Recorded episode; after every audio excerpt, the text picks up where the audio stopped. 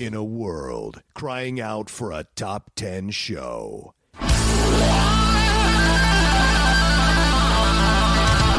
John Roca and Matt Nost are here to bring you the top 10.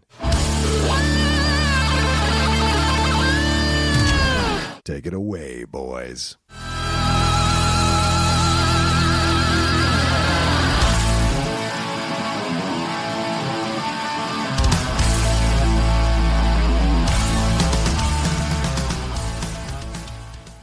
Welcome, everybody, to another brand new episode of the Top 10 Show. I am John Rocha. And I am Matt Knost, and we are here to bring you another week of a movie discussion. Uh, looking forward to it. How's everything for you? Good, good, busy, uh, stressed out, uh, worried. I saw you uh, crowing Happy? about your last second win last night over the pitiful New York Giants. And that was one that I chalked up. You can beat the Giants. That's a win for you. Yeah, you did. You did. So you're right on track right now. I think someone tweeted both of us and was like, "Hey, uh, how you feel about your predictions now, there, uh, Rocha?" I'm like, uh, "Yeah, I feel good. One and one. I mean, if we played like that against the Chargers, we'd have won that game too. It's not like the Could've. Chargers are world beaters. I Um, it's yeah. way too early to tell what your team actually is yet. it's a thousand percent correct. Yeah, you That's have a thousand no clue. correct. Two games is nothing. You need like you know four or five, and then you have a decent idea because sometimes teams start Yeah. super slow and then turn a corner and oh they finished ten of eleven Yeah, in Yeah, those yeah, last eleven games. You're like yeah they just had to figure out who the hell they were. Yeah. or maybe uh, an injury happens and somebody steps up and for whatever reason it sparks the team and they just start winning. Whether or not it's the other player going out, someone new Hmm. coming in, or just the uh, people got more comfortable in the schemes. Who knows? But Yeah. Nice win though. Look, a win is a win is a win. So Hey. take it. I'll take it. It was I watched the entire game, uh, going crazy here, right behind me, sitting on my recliner, going nuts as I was watching the game. Um, Lindley had to close the door. She came in and closed it because I was just like, I was really invested. You know, last year I was like, ah, I watched the games, but I wasn't really like frustrated or anything because I was like, I think we had a good Mhm. team. And then near the end of the year, I bought direct ticket for the last couple of months of the season because it looked like we were getting better. So I was like, all right, I'll watch, see what we got. Alex Smith had come back, and Sure. so and we and our defense played extraordinarily well. And then we gave Tampa all they could handle last year in the playoffs or last season rather. So I was like, okay, let's see what we got this year. And then we Mhm. laid that egg against San Diego, and I just was pissed, and especially watching our secondary getting carved up. So I'm like, all right, I'm going to watch this game. And when the game started and Daniel Jones marched down the field, I'm like, every Redskins, oh, sorry, every Washington football team fan knows that feeling when that other team with a middling quarterback or, or, or mediocre to kind of good quarterback comes in and they look like fucking Dan Marino against you or Tom Brady to make a more uh, topical reference. And you're just like, "Ah, man, why do we do this? But Yeah. we turned it around and we were able to come back twice in the fourth quarter. Heinicke, I like that fucking kid. Fitzpatrick, take your motherfucking time coming back. I like this kid a lot. I Okay. think his moxie, his confidence, he was making some good throws. And when he threw the interception, he was pissed on the sidelines. And I like that. And he wanted the ball again. Whereas other quarterbacks are like, they go deep in depression. He was like, fuck yeah, give me the goddamn ball back. I'm going to win this goddamn game. And he did it, dude. He did it. Yeah, it's so you don't. He could end up being like eh, these young, fresh, hopefully like RG three, but hopefully it doesn't end the same Yeah, yeah, yeah. way where you just get that one guy. You know, we blew two long coverages the Bears did to the Lions, Right. and be like, dude, how many times have we played Matt Stafford? This is just guys messed up because our Yeah. defense is usually consistent, if not f- basically consistently good to excellent, and that's Yes. where our defense is pretty much entirely hovered my my whole life. Yeah. So to see two balloon coverages like that is like, well, that's weird. It's game one. It's Right. game one. I'm not. The ship is not sinking for me just yet. Right. Right. Uh, but yeah, watching a lot, but you just don't have the slightest clue. But hey, look, a win is a win once again. So Yeah. Yeah. you But should must- beat the Giants. You beat the Giants We did. We did. But you must have been pissed to lose to Stafford again, though, right? You must have been like No. fucking again. Yeah, you mean for Stafford to finally beat us? Congratulations, buddy. Telling you, I'm not afraid of the I forgot- Lions. I forgot about that. That's right. Not afraid of the Lions, man.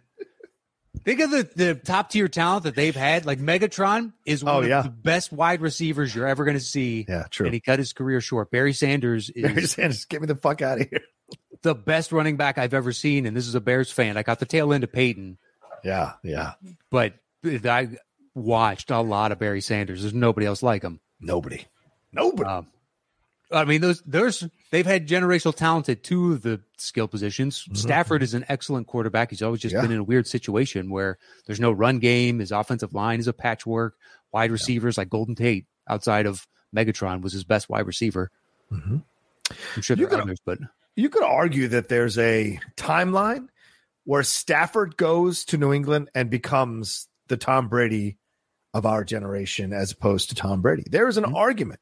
Stafford's skill, Stafford's abilities, Stafford's talent to win in Detroit at all with the dearth of talent they had at the other skill positions uh, and the dearth of talent they had at coaching position, head coaching position. oh, constant churn. Oh, I mean, can you imagine Matt Stafford in Bill Belichick's hands? I think that's a, at least two or three Super Bowls uh, on his resume, um, Mhm. if not Could more. be, yeah, So, because I have a lot of got faith. it. Yeah, he does. Yeah, I mean, I like the Rams coming into the season. They've got a lot of talent on that team. Dude, he dropped two of those big, like you just said, two blown coverages, but they were like for long yards, man. It was oh, pretty Oh, incredible. Yeah. Oh, and the one we didn't touch, Jefferson, the receiver, when he Oh, yeah. went down to the ground, that's just a mental fuck up. And then Yeah. he gets up and runs in like, it's game one. If that was week 10, week 11, that is that means it's been a systematic pattern for this team. And that's Right. just not something the defense does. The offense, I expect things like that of our, our offense. Right, right. But Is our it time? offense looked somewhat competent. Is it time, or do you still want to ride with uh, with Dalton? I, I'm not on the coaching staff. So I don't know how he's doing on the he runs apparently the practice squad, so he's out there at least in real time with the first, you know, team guys. Yeah. So he's getting some prep work there. Mhm. Uh but I don't know if he's ready or not. I don't want to rush him in just to get him out there Okay. if we can coach him up a little bit more, get him Yeah. ready for the game speed. I do like the plugging him in every once and again, get a little taste, get him out. Yeah. Put a you know, a little taste and maybe open it up, get let his arm air out a couple, check down, just get some rhythm going, and then pull him. I'm all for everything Right. like that. I don't want to just throw him to the lions and then be complain, you know, complain later when there's blood everywhere. Like, what did we expect? That's that's what happened. We've never had a good quarterback. Maybe we don't do what we've done in the past and try and develop a good quarterback. Kid's no good. What are you talking about? It's no good. And as I heard uh, someone else point out, if you hold off Fields, it might save Nagy's job because there's always hope for next year. Oh he yeah. Smart. sold. It is smart. I had not thought about it. I was like, man, that's true. That very well could be part of Nagy's motivation. Yeah. Yeah. If he can sell, if he's feeling out ownership of next year's the year, we gotta. That's when we turn the corner and become a contender. Rodgers will be gone from the Packers. True. Yeah, the Lions will be. Who knows if Goff is going to work out? Uh, spoiler alert: I don't think so. and the Vikings, they got a lot of talent. Oh, we'll see where they're at at the end of the season. forget it. I know it. Cousins Forget exactly, it. and they've overpaid for Cousins. So Forget it. if you can sell them on hope, it's like next year does look better for us than this year. I, I've never turned around a guy more than I have with Cousins. Like when he came in, initially I was like, I, I've been through three, I guess two turns with Cousins. Like initially when he came in, I'm like, I was mad that they drafted him because Uh-huh. I thought it was an asshole move to kind of put a kid behind RG three to kind of unsettle him. And then RG was incredible. And then when he got hurt, Cousins coming in, and I cheered for the guy because of his story and you know all of that. And and when he when he ended up taking over for RG three, was like, this is our guy. He can throw. And in the regular season, it's fantastic. And then, but in critical games, bottles like a motherfucker, chokes, and it drove me insane. And then when when we wouldn't tender him a long term contract, I hated that we were paying him that much per year. Oh, I Oh, the understood the tag. on yeah, I understood tag. the logic, but I hated that we were paying him that much because he didn't deserve to be that much. And then when he went to to Minnesota for all that money, I I've been actively cheering against him ever since. Just actively cheering against him because I and then the COVID thing, I was like, yeah, fuck you, man. Yeah, I just was like, nah, I hope you tank the rest of your career, man. Just Yeah, and- well. you know, yeah. Uh, a- you have a a different kind of animosity than Yeah. everyone else. When he signed with the Vikings, I was just blown away by the fact that the Vikings were willing to hand over that much money No shit. to him. I was blown. I mean, really? Yeah. I realize he got franchise tagged, but that was a product of the system in place. Yeah. that, uh, Yeah. you know, both sides negotiated out, and he is now taking advantage of it. Whereas this is you making the decision to give Cousins a boatload of cash Yeah. when I'm not sure how good he really is, Yeah. Uh, yeah. but I'm not on the field assessing him, so I don't know. So to answer your question, I am gonna leave it up to them to hopefully do the right thing by right. you know Fields and the team. Well, I, I like I like our team. I think our team needed a. They need to believe in the quarterback, and you could tell the first quarter it was a little rough. Heinicke went three and out in the first quarter. It took a little bit of time to get things settled, and then slowly but surely, as Heinicke started hitting those tougher out throws and hitting those throws over the middle, the the, the defense started to understand. Okay, we got to step up here. We got to figure this out. And Heinicke, you know, for all his uh, um, inexperience, because it was Mhm. only his third professional start, I thought he handled himself really well. And he threw for more yardage than Daniel Jones did. And he, he was, in the end, he drove us down into position for that field goal. So, you know, that, that's all positive things on my end. So I think, and, and apparently the locker room really likes him. So if the team's behind you, then everybody needs to get behind you and they got to keep him upright. Um, and hopefully he can take us into the playoffs. Uh, but someone last night after the game was like, well, this could be a Gardner Minshew situation. And all the joy I had felt immediately dissipated out of my body because I had not even thought about the fact that this could be a Gardner Minshew type of situation when he came in for the Jags and like, you know, won four out of five initially and then absolutely Totally. tanked, you know. So ah, I don't know. I don't know. We'll see. I like the kid. I want him to succeed, but you never know. You never know. Uh Yeah. yeah, very true. You you don't have the slightest clue. Hmm. And that one game last year for you guys was that the playoff game? Yeah, against Brady. Yeah. Yeah. He played great. Yeah, that's when I think afterwards I told you I'd take him over our quarterbacks right now. Because I asked you, are you do you want to keep him next year? I Yeah. haven't watched you guys play yet, so Hmm. You read the name and sometimes it just doesn't click. And I was like, oh yeah, that guy. I like Yeah. that guy. He's Yeah. small. That's his biggest attractor. Yeah. he's Yeah. Doug Flutie. Yep. Um, Th- there were a couple of out routes that the left tackle blocked his vision because he's small and he kind of that- threw wow. it away. So yeah, The most offensive linemen are just huge masses of men these days. yeah, that's the problem. But he's Yeah, good on his problem. feet. He can run around the line, which I like. So that's good. Um, Yeah, you just rather he be able to look over the line. That's yes, the ideal. Exactly. You don't want a three stooge whoop, whoop, whoop, whoop, whoop, where he's got to like run around the sides and dart to find an opening to see through. I mean, do short quarterbacks? What's the shortest quarterback that's ever won a Super Bowl? Uh, Brees? There's got to be shorter from like the 60s and 70s. Super just because the people have gotten taller over the years. At least athletes, professional athletes, have on average. You know, every year. I, I'm assuming to a certain point, it was pretty straight line trajectory, and they may have cooled off over the past Ah. like 15 years or so. right. Russell Wilson, shortest to ever win the Super Bowl, What is it? five eleven. What's Brees? I thought Brees was 5'10.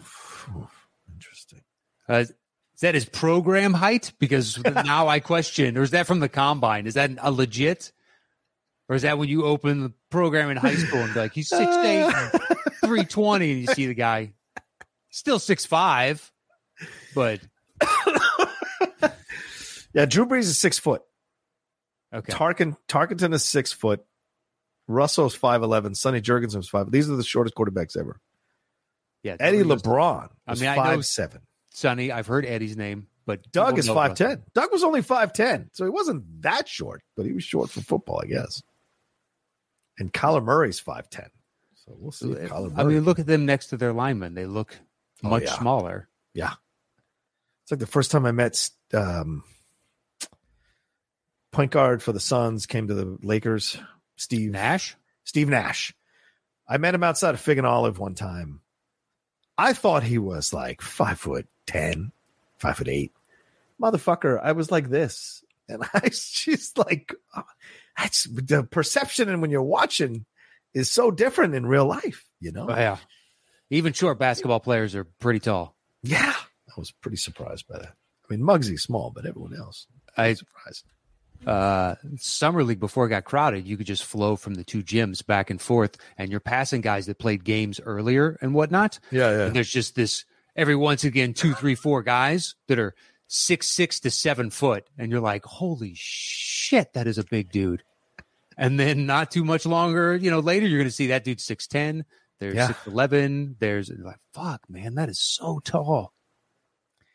I played against a dude like that once, and I was like, "My God, I can't You- even conceive of this." You didn't play against a dude like that. Yeah, sorry, I was on the court. dominated by a dude that was like that. It's Just like point. I would be dominated. yeah. There was just like a dude like that. I was on the court when a man of that size played against my Uh-huh. team that I was on. Yes, Precisely. I did not play him. We He did. allowed me to Oh. exist on the same court. this guy wasn't even a professional. He's probably not even in the league, but the size and the moves, I just was like, this is insane. Mhm. It's insane. He was I tearing up motherfuckers, man. In college, I played against some of the football players, Mm. And one of which was borderline like he could almost walk onto the team. He occasionally practiced with, Oh, wow. and he was so incredibly good. And you're like, this dude can't even make the. He's not good enough to take the 12th spot on the bench to just Yeah, sit there and yeah. never actually play. Think how much better they are than you. I've played D1 uh, people, Oh, yeah. but uh, usually well after their prime, so to Mhm. speak. Whereas this was in college and I played against him, and then I just started thinking about think how much better Yeah. they are that makes this dude, and he is crushing us. Uh, yeah, you almost you, you definitely don't feel bad. You're like, Mm. what, what am I supposed to do? What Right. am I supposed to do? uh, this dude is amazing. Watch this. He's going to do something else I've never seen live before. Oh, yep, there it is. It's incredible. Right off the backboard to himself. Oh, my. Yeah. Oh, my. Um, What's uh anyway? What's going on with you, man? What's well any update? What's uh any new news? What, what's the deal there? um, not really. Not really. Okay, all right. I mean, nothing huge or out of the ordinary, just the normal passage of time as I do one task and then replace it with another task that looks similar to the previous task, but it's Okay. another one that I have to complete. And then you just kind of keep trudging along, baby, one inch at a time. That's what I'm All doing right. over here. Just fucking L I V I N. Well, for those of you who don't know, um, the Geek Buddies were on Matt's uh, show. Uh, Uh, yes. the score. Matt and Andy's show. That was a lot of fun to be a part of that, and it was nice to uh, to actually stay in the game this time all the way to the end, uh, as opposed to Dorina wiping the floor with me. Um, but Can yeah, happen. It's, it's, you know, if you played it again against her, eh, perhaps it swings completely the other direction. yeah. If there's more, I think when we played against each other, there was more uh, scores stuff than there was soundtrack stuff. So I would doubt it. Oh, all right. We usually only do scores in the final round. Okay. So there's only say so. five ever. If you say so. All right. I, I, I've done 50 some odd of these at this point. I pretty much know how it works. I mean, you're the host. Yeah, I'm there every week. So I try and pick songs that both of you should get. Yeah. We never try and wait in the favor of one individual over the others. Appreciate that. I want Well, to it's not fair. What? How is that fun and how is that fair? Right. Exactly. Exactly. Exactly. If just like, oh, I know because it came up early on yeah. um, with someone, and I knew that they were very much a fan of one particular movie, and I was like, I do not know that about the other, and now I'm giving them a distinct advantage. So if I do that, then I, I try and rack my brain and think, is there one movie I know of theirs that they love that the other hasn't seen or is unlikely to guess? Maybe I'll do that to even it out, but I'm never just going to be like, all right, well, there's chalk one up for that individual. It's like, well, that's that's not what's fun about that. I'd rather have both of you have an even shot It's true. and to the winner go the spoils. Good luck to both of you. Yeah. And it's you know lighthearted. It's not meant to be some serious competition. Just enjoy yourself. Fuck that. I know you don't uh, view it that way. You got you got testy towards the end of that game when it looked like the win was slipping from your grasp. you did, but that's your nature, and you know Uh, there's nothing wrong with that. It's a healthy competitive edge on a game I has no bearing. I respected you as the host. I respected the situation. I just needed clarification. And when No, that's fine. But you're through- you're telling me now you said this. I've done 50 of these, man. I've never said that you could do that. you go back and watch the videotape. Maybe I will, but I'm pretty sure you're going to be in error on that. You just misunderstood. And now feel like I'm somehow cheating you out of it. It's like I don't. I'm pulling for you, man. I'm pulling for all three of you. I hope all three of you can win. That's that would be awesome. Can we have a tie? Ties are fun because then Andy just picks something, whatever. Oh, really? to play, and I get to Oh, play wow. along. I don't actually That's answer, funny. but then I'm like, oh shit, what is this? What is Right, this? There's no right. clue. It just he starts playing music. yeah. Um, so whoever can pull it the fastest. Uh, It was a lot of fun, though. I, I would say it was a lot of fun. Yeah, you guys are good. I like having people that are friends on because they're they're Yeah. going to break more balls and enjoy themselves and laugh Totally. and Totally. they yeah they don't fear overstepping or wanting to get into the game like you want to take it seriously. yeah, that's how I play. Yeah, but they know that about you and they're Yes, totally they do. down to do it. Yes, exactly. Yeah. So it makes for a better show. But um, And- yeah, I'm glad and I appreciate the text afterwards saying you guys enjoyed it. Yeah, we did. We did. Definitely. We had a great time. And they, because they, texted me on their own and we're like, dude, that was awesome. Because they were hesitant about it at first because they're like, I don't know. It's, you know, they don't really play these kinds of, you know, Yeah, well, they think. Schmodown where it's meant Right. to be Right. serious. That's what they were worried about. yeah, Yeah. just yeah, like no, just Because neither. Mike nor Shannon want to be part of that, of the Schmodown because like, it's, it's, it's not, it's not their cup of tea. yeah. No- nothing wrong with this. I well, I agree with them. yeah. Yeah. I will be agreeing with them very soon, I imagine. I don't believe you. Uh, I know. I've heard that from so many of y'all who don't believe me. Trust me. And I think Trust that y'all right there, you're still the outlaw. You know what I mean? Hmm. You well, come- I, will always be the outlaw, but doesn't mean I'm going to have. I don't do deny in that arena. Yeah. Um, Um, I, I do don't we- believe. I, I think it's. I don't know if you're quite the Bibs level. You have to pull it from my cold dead hands. No, no. If this is this, if this, if this episode's coming out next Tuesday as we're recording it, then tonight on the Outlaw Nation channel, I will be having an announcement about my future in the game. So, if people want to tune in tonight, they can tune in tonight and and see that because yeah, All right, and then tune in to my YouTube for a reaction to John's, and then maybe you can do a reaction to my reaction, and we just have the universe collapse in on itself. well, whatever. I like you this. make, I ho- I hope you're uh, you know content with it, and it makes you happy. And I think Uh, so. I think so. well, Yeah. No, I don't. make for a good T-shirt. I got T-shirt ideas popping in right. I'm down with that. I love it. We need to sell t-shirts anyway. Yeah. Um. Anyway, all right. Do we want to talk some more? Uh, anything else? Do you, do you want to get into the list? Do you want to talk about this? What do you want to do? Uh, let's get into it because I think Okay. we never really set a definition, so there's going to be Ooh. a discussion. You know what I mean? We did Yes, to a degree, uh, but it gets hazy at a certain point because we didn't go further. Right. Yes. Uh, so we're doing today the top ten movies about robots, Yes. and uh, this one's inspired by a film that's coming out called "I'm Your Man," um, with Dan Stevens from Downton Abbey and Beauty and the Beast, Mhm. um, and um, that FX show, uh, the yes, uh, you know, uh, telekinetic powers. What was Yeah, Legion? Legion, yes, the X, the X, kind of the X Men show. Yeah. And so this is the film. I mean, Man. It's directed by Maria Schrader, and it's in order to obtain research for her studies. A scientist accepts an offer to participate in an extraordinary experiment for three weeks. She is to live with a humanoid robot created to make her happy. Um, and it's kind of reminiscent of Made for Love, the HBO Max series, where the guy is like trying to put Mm, it AI into that. the girl Okay. um, and then and then I remember that sh- that film from back in the '80s when uh, with Ann Magnuson and John Malkovich, where he's an android or a robot that's been built to like uh, accompany her or satisfy her. What the fuck was the name of that film? No idea. Like that, none of that is sparking any bell. Yeah, I'm trying to remember what the name of that film Plus, was. with Malkovich, I mean, how often is he a lead in a, a Ah. plot description that eccentric? Yes, here it is. It's called Making Mr. Right.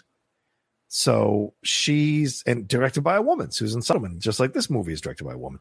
It's uh, a reclusive scientist builds a robot which looks exactly like Dr. Ulysses, a scientist set to go on a long term space mission, Since the real scientist seems to lack all emotions, he is unable to program his emotion into his automaton, and an eccentric woman is hired to educate the robot on all human behavior. In the end, she falls in love, but is it the robot or Mr. Right? There you go. Precisely. One of the first few films of Malkovich back in 1987. I don't- 87. No recollection of that whatsoever. Yeah. Didn't even know it existed until right this second. well, I mean, you're younger than me, so like this is this is where I would be uh, uh, in, my, in my teen years. So you know, this why would this come across your radar in any way? yeah, I was uh, form? 1987. I was Yeah. eight. Yeah, yeah. Unless this came out on December 20, you know, late December, I was eight. Uh, yeah, this wasn't really made for me, so to Yeah. speak. But they would say the robot. So how far? So we said basically it needed to be upright. Like it Yes. can't just be HAL 9000. So Right, it can't, can't be like be artificial AI. intelligence. yeah, yeah, yeah. It's got to be moving around in the world. So I included robots and androids because basically that's just skin over top of a robot, and then I cut the line there. Yeah. So no cyborgs, no genetically modified, no none of that Hmm. stuff. I was going for robots. No cyborgs. Okay, no cyborgs for me that's what you did. Okay, all right, because I still think of them as so they still have a human brain. They don't have an artificial intelligence gotcha, gotcha. more often than not, but they're like now part machine. Mhm, So it's like, mhm. hey, is that that's not really a robot? That's more, you know, to me human, I guess. But what if it was a robot that was created, but but human feelings and stuff were installed into the robot? Does that make it a cyborg? I think that's totally fine. okay, all right, Well, cyborg is part human, part robot. right. Don't think school me. Don't school me on the nerdy cyborg. Well, I'm just saying, but like the fleshy, you think of it, it's like the the, the Borg are cyborgs. right, the Borg are cyborgs. Yes. So they might just have a head, they might have a whole, you know, torso or whatever else, but they're right. RoboCop is a cyborg. Yes. I'm looking through my list. I don't think I have any cyborgs, so we may be all right here. That's why I was like, okay. And then there are others that, if you want to expand the definition, but I was like, there's there's enough to where I think I, I personally can cut it right there, Yeah. Yeah, yeah. but I don't know how you defined it. So, it's none of your business. well, we'll find out in due time. Yes, we will. Um, so that's that's so yeah, movies about robots, and then it's Yeah. the about as well. So how are we defining about? I tried Yeah. to genuinely stay true as true as possible to that. Yeah. Yeah, yeah, yeah. Uh, but anyway, so the way the show works is we set a list, we go off on our personal ways and create individual top 10 lists. Show back up here. I do a bunch, he does a bunch. And at the end, I'm still pushing for this. We rip off our shirts and we digitally fight Nobody is to going. see who wins. You know, somebody on Twitter did bring up we have that bet. What's the you- bet? You think your squad will go 11 and 7. Oh, that's right, yes. Under, Yes. and I'm at 7 and 10. right. So if they do better than 7 and 10, I win type of thing. Uh, Hmm.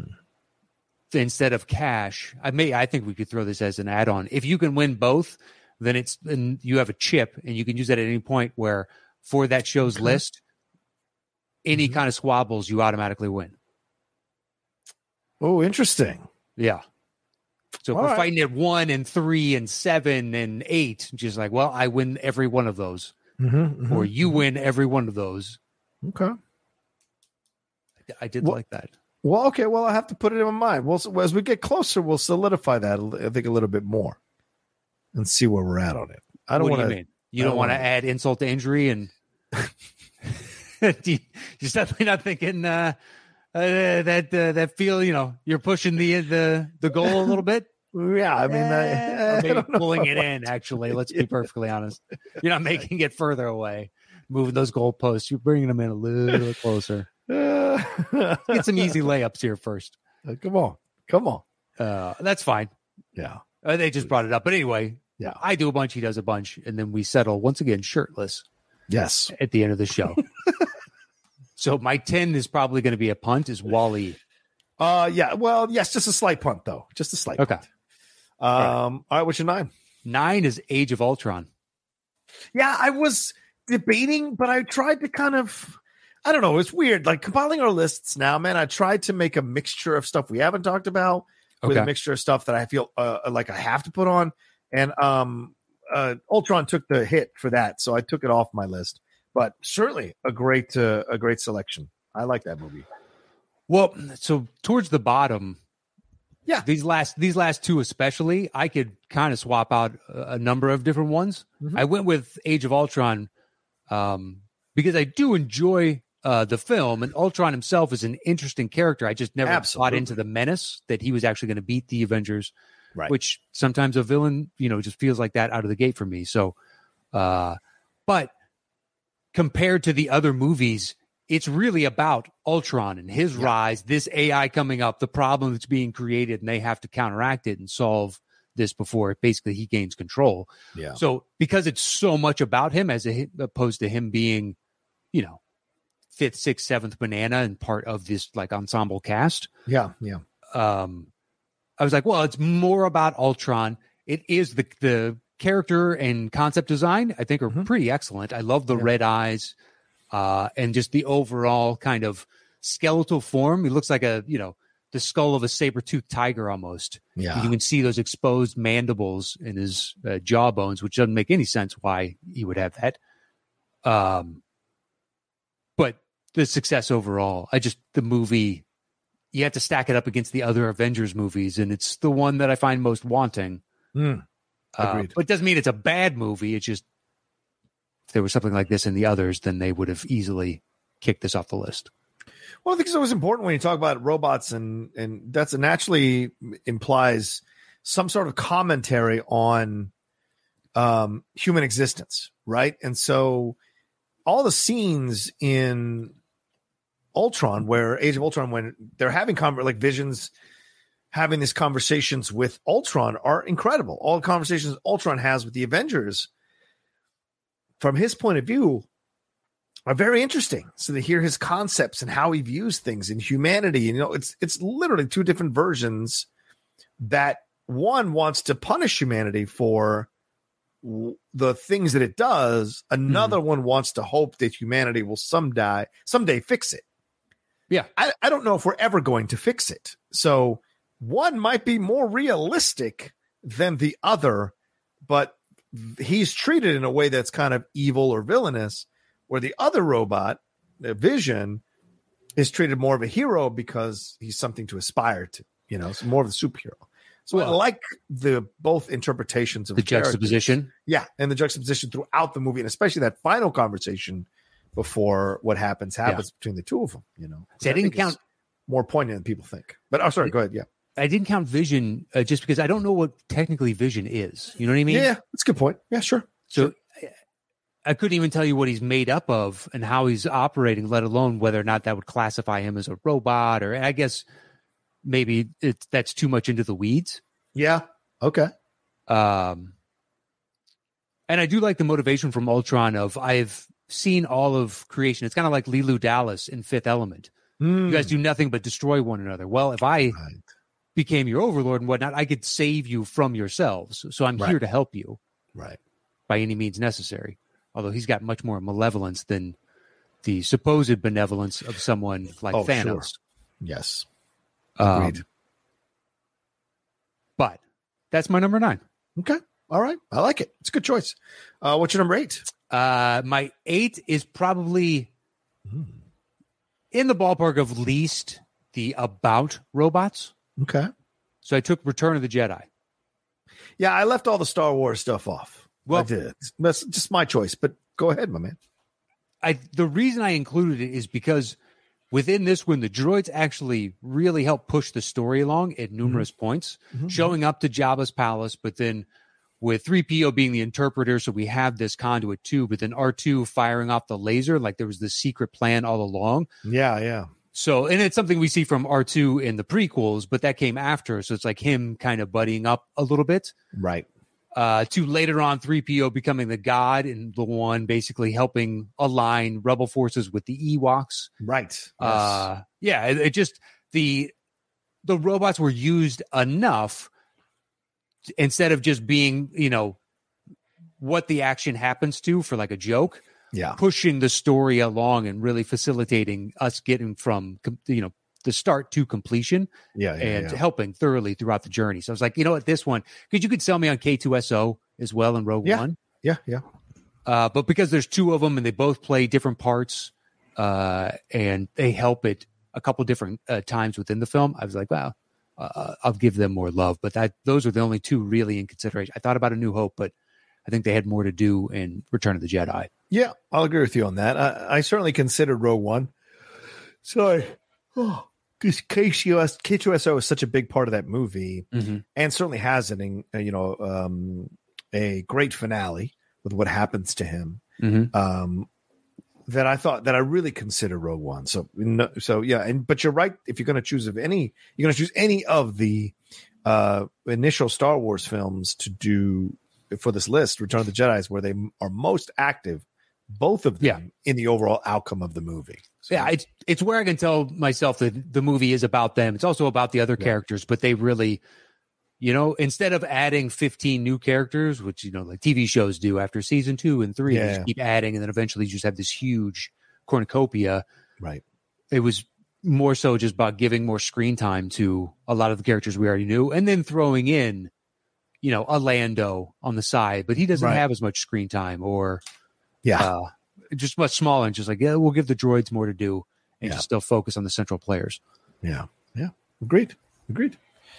Um, okay. So that's your eight, right? That is my eight. All right. So my 10 is the animated film Robots. Little on the nose. I thought about it. I like this movie a lot. So It do is- I. It is a movie that I, I have never not enjoyed watching this movie. It always makes me smile. I love the vibrancy of the colors of the animation. Mhm. Really enjoy the voiceover work for Ewan from Ewan McGregor and Mel Brooks, and I think it's Amanda Bynes, um, Uh, and- Robin Williams. yeah, Robin Williams, who's very very funny in the movie. Um, and it's just a sweet, sweet movie Mhm. um, and a, a joy to watch. Honestly, I, and I, I was like, if we're gonna do a robots list, there's no way I can't put this on the list because we only we've only talked about this film maybe every once in a while. Ah, It's But- rare. Yeah, it's rare, but I, I it's good to remember uh, that there's more animation than just Pixar and Disney. Um, and there are other places to go and enjoy some Mhm. animation around the, or Shrek. Uh, and robots is one of those ones that always kind of slides under the radar and people don't talk about it enough yet. I've never met anyone who's watched it who didn't enjoy it. Um, and enjoy it Yeah. multiple times. It's got good heart. Yeah. You Right. care about the character. It's you know, uh, Ewan McGregor is a tinkerer. He's a builder, an engineer that just kind of wants to. I can't remember. Is it Crankshaft? Is the guy that he really likes and admires? And it turns out that that corporate entities have now like taken over, and they're only about you know making Yeah. money and whatnot. And and Right. Ewan McGregor's character wants to get back to like building things that people need and helping Yes, exactly. uh it's got a good message um and what you brought up before the animation looks good it doesn't look you know every studio kind of has its distinct style on Right. mobile right. and uh, you can tell from the trailers and on uh, robots i think it kind of stands alone it Yeah. doesn't really look like even the studio that it came from it's like Yeah. yeah it's got its a unique there there easily could have been a series of those it had it been successful I agree. I agree. I mean, Ewan McGregor, Halle Berry, Mel Brooks, Robin Williams, Paula Abdul, gotta Jim get Bro- Paula You got one. but Jim Broadbent, uh, Terry Bradshaw is in here as Broken Mhm. Arm Bot. Drew Carey is Crank, uh, and yeah, Amanda Bynes, Paul Giamatti, Dan Hedaya. oh yeah the yeah i remember uh, giamatti's character okay Dan Hedaya? great- Yeah. James Earl Jones is in this. Greg Kinnear, Natasha Lyonne. There's a lot of people. Al Roker. Stanley Tucci is in this as Herb Copperbot. Oh, right. He's the villain, right? He's the head of the corporation, I believe. Is Um, that who the voice is of? I'm having trouble Yeah. placing that one in my head. I can visualize Di- the character. Yeah. Dianne Wiest is her, her his wife. And your boy from Rocket Man, Harland Williams, is in here as Lug. He's got a character voice. He does. That he does. So, saying it's a lot of people. James Brown's in this. The Godfather of Soul. So, anyway, just a really good film. If you guys haven't seen it, 2005, Robots. I don't know what I forget what studio. It's I think it was a DreamWorks. Was it DreamWorks? Yeah. Okay, DreamWorks Animation. I believe There it was. Yeah. Yeah. and it didn't look like a DreamWorks. No, that's why I was, I guess, confused by it. All right. Uh, number nine is a 70s film, uh, uh, ignoring the HBO show uh, Westworld. You ever seen that one? I not enough to say I've seen it. Hmm? Um, yeah, it was. I, when we came up with this list, this is one that I kind of went into a little bit of a deep dive on because I hadn't seen it in a bit. And I was like, should I consider this for the list? And then I watched some of the scenes. I was like, oh hell yeah, this is a damn good movie. Uh, the show certainly takes the concepts and explores them fully and fleshes them out because you've got a, a ten episode series to do and two seasons of it. But I like the the the premise uh, of those concepts that are presented in this original movie. I love that they bring back Yul Brynner to essentially be Chris from Magnificent Seven as an evil robot character. Okay. Um, and what Richard Benjamin and to a lesser extent James Brolin experience as a result. And right, this is like the 70s, right? This is the 1973, I think, is when it came out. So this is when sci-fi is becoming something that's really big, and people are having these concepts about life and exploring all this stuff. You know, people are doing drugs and uh, in the late '60s and LSD and all those like uh, uh, the idea of existentialism and other worlds and dimensions, and so it's a really interesting film about this idea of how Americans would create a place like theme parks were also becoming big in the 70s to Yeah. go and visit and you would kind of live out your fantasies right? Mhm. and what could happen if something malfunctions within it and a corporation isn't on top of it the way it should be they're careless um once again questioning the system systemic stuff like happened like what happened in the 70s and what can what could be the result. And i love that about the movie. Um and richard benjamin you know a guy who became a, a really good director or a good director um it's you know it's always fun to see him act. And in this film it's an he's an unusual protagonist for sure for a film like this because he does not radiate in any way shape or form any kind of you know over overall macho manliness or any way anything like that. It's just a regular dude who gets caught up in the situation and, and tries to figure it out as best he can when things Sure. start to go haywire. So it's a great i think it's a damn good movie if you haven't seen it in a bit. And i think michael crichton directed westworld i think. I know he wrote what it's based upon, but did he direct it? looking right now yes he did he wrote and directed it yeah Wow, that's crazy. yeah Yeah. So. Uh, yeah, I don't know. I mean, maybe I'll get to it. I got nothing against it. It's just No, no. it never springs to mind. I did Right. watch um, Westworld up until halfway through this past season. I just think it really fell off, i agree with you i agree with you and I just stopped. Um, so I don't, I don't like where the story's going, and haven't Yeah. for a while. And I've been holding on, going maybe, maybe. I thought season one was really interesting. I like the season one as well. I agree with you, dude. So Yeah. yeah, And then what? That was season three we just got through. yeah. Season three we just got through. I, I jumped out at season two, halfway through season two. I was like, nah, I'm I finished season two, and then Hmm. a couple episodes into, or maybe like four. I don't know. yeah, It's like I'm out. out this Uh, motherfucker. Yeah, I've done that with Evil. Now that show that I told you it was like, Oh, oh, yeah. go watch it. I think season one is great. Season two, they obviously are going to resolve the character issues I have, Right. but it's just not fun to watch. It.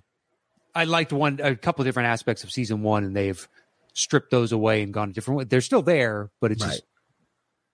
I like the not- story as those characters popped in and out.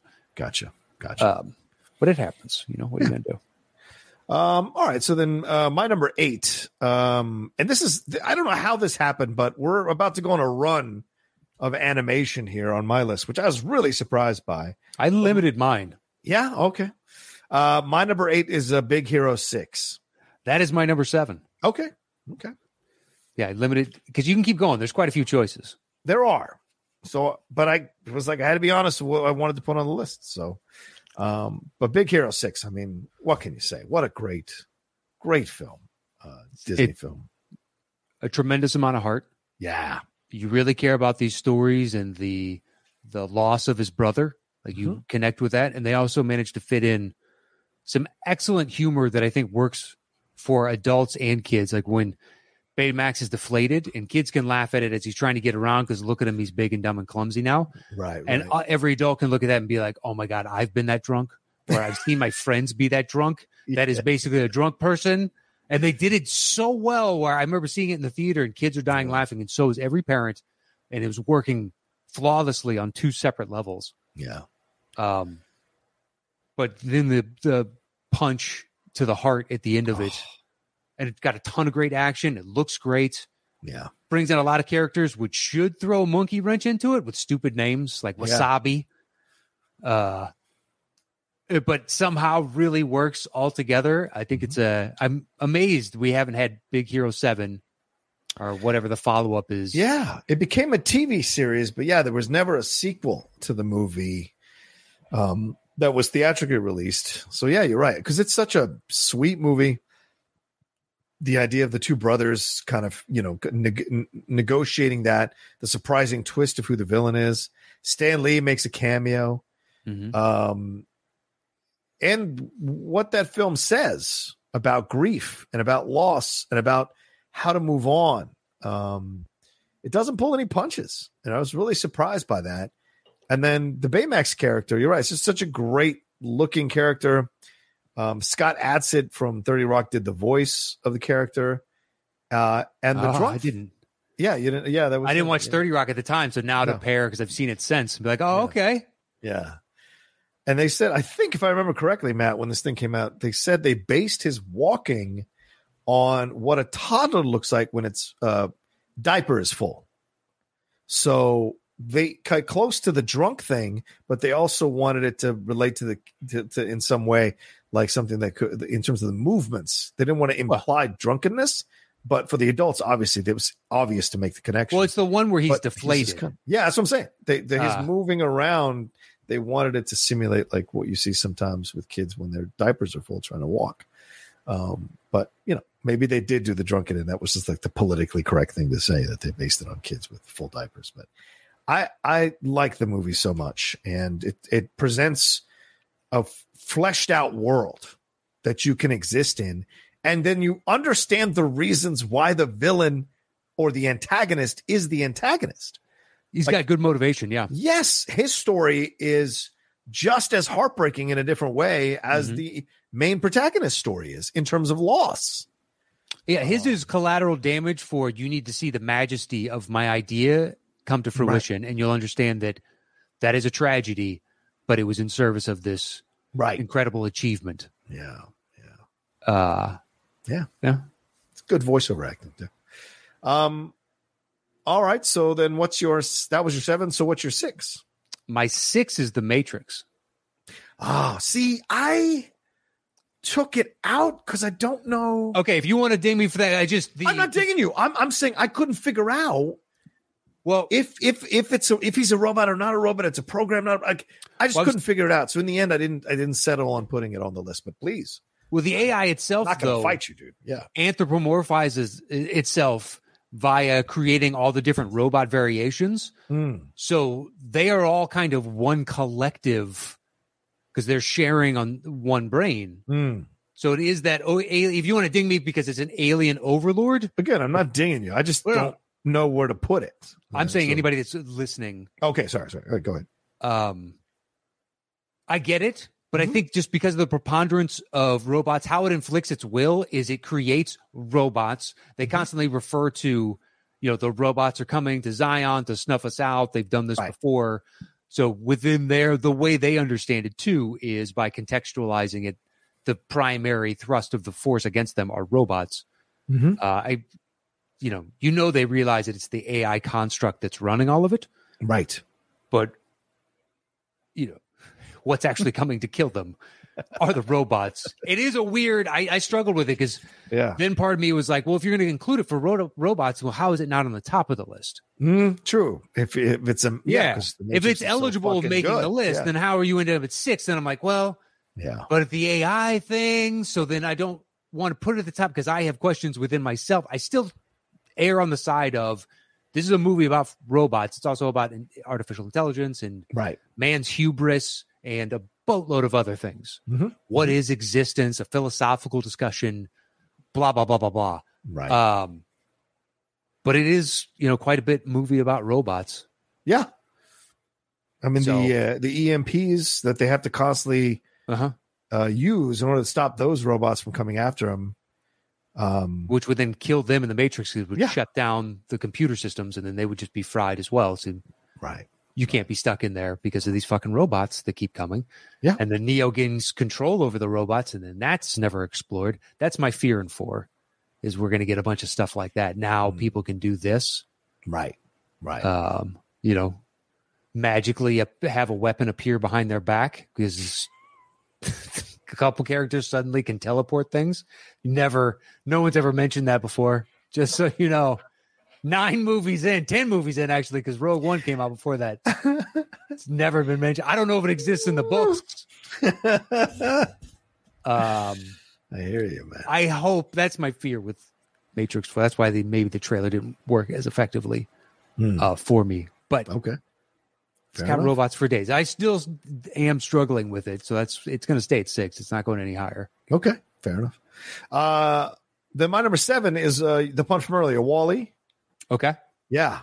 Um, I'm surprised it made your list. I know you're not the biggest fan of it, I think, overall, but True. Uh, I, I'm happy it made your list because I wasn't, I wanted to put it on the list, but I wasn't sure where to put it. And then when it, where it landed, where it landed, I'm like, I can't deny that this is where I need to put this thing.